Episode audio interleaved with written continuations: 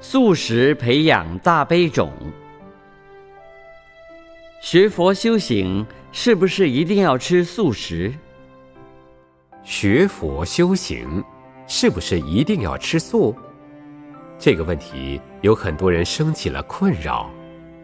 佛教里有南传佛教、北传佛教，佛教传到中国，再传到日本、韩国等，叫北传佛教。北传佛教是大乘佛教，南传佛教。比如现在的泰国、缅甸、越南等，南传佛教是小乘佛教。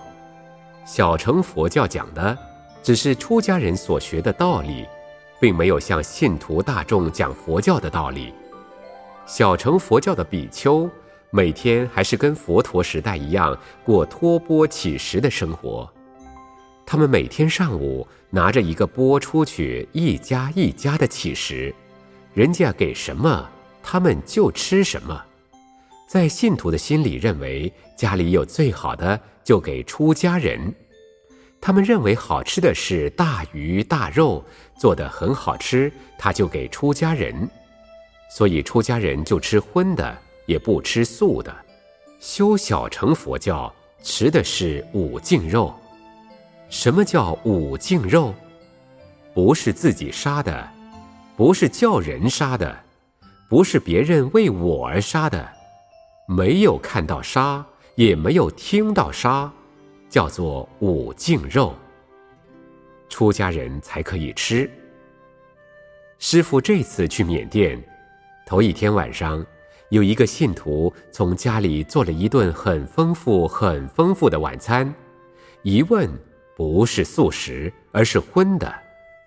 那一餐我们就放弃了，因为我们中国佛教是大乘佛教，都是吃素的。在缅甸，除了小乘佛教的道场以外，还有大乘佛教的道场，也有好几处，请我们吃斋，都是素食，就没有荤菜了。在经典里记载，有一次，一位菩萨问佛陀说：“佛陀啊。”为什么我们修小乘可以吃五净肉？那么我们现在回小向大学菩萨，行菩萨道，为什么要吃素啊？佛陀就讲说：渐智。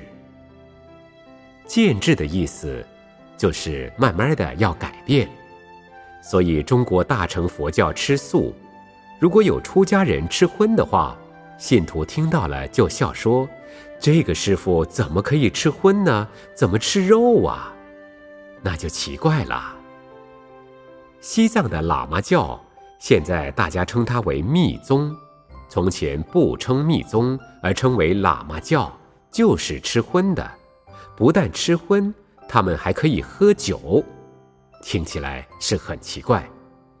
还有佛教传到了日本，日本有一个宗派就是吃荤的。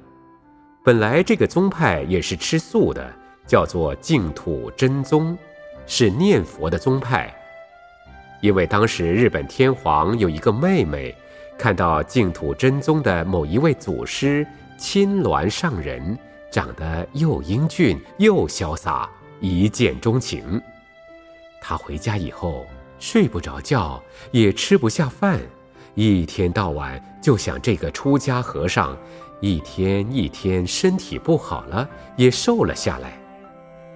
日本天皇知道了这个事情，知道他的妹妹思念这个和尚，看了很心疼，就去跟这个和尚做媒。青鸾上人就讲：“我们出家人不能结婚，要守戒律的。如果不守戒律，不清净，要跟你妹妹结婚的话，信徒就不来供养布施。”我住的道场也会把我赶走，那我吃的住的地方都没有了。天皇就讲：“没有关系，没有关系，你救人一命胜造七级浮屠。你跟我妹妹结婚，功德无量。如果你跟我妹妹结婚，我就封你这个宗派为国教，你这个派不用化缘了，没有信徒没关系。”到时候政府建道场给你住，你领薪水，不但你可以结婚，你的徒弟、徒子、徒孙，你这个宗派人人都可以结婚。就是这样子，日本就有一个结婚的佛教宗派出来了。中国的佛教因为根据大乘佛教吃众生肉会断大悲种的教义，所以大乘佛教的国家不但出家人吃素，很多在家修大乘的居士也吃素。我们知道这个道理以后，不要勉强，能够吃素最好，不能够吃素也没有关系。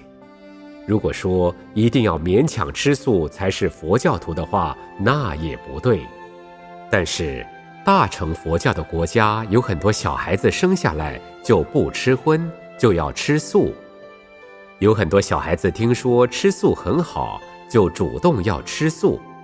这些都是菩萨的根器，也不要随便勉强他，随缘就可以了。我们不要把吃素当作是非来批评别人，不要说信徒们就一定要吃素，不吃素就不是信徒，不要这么讲。我们不要把它当是非，要远离是非，才是真正的佛教徒。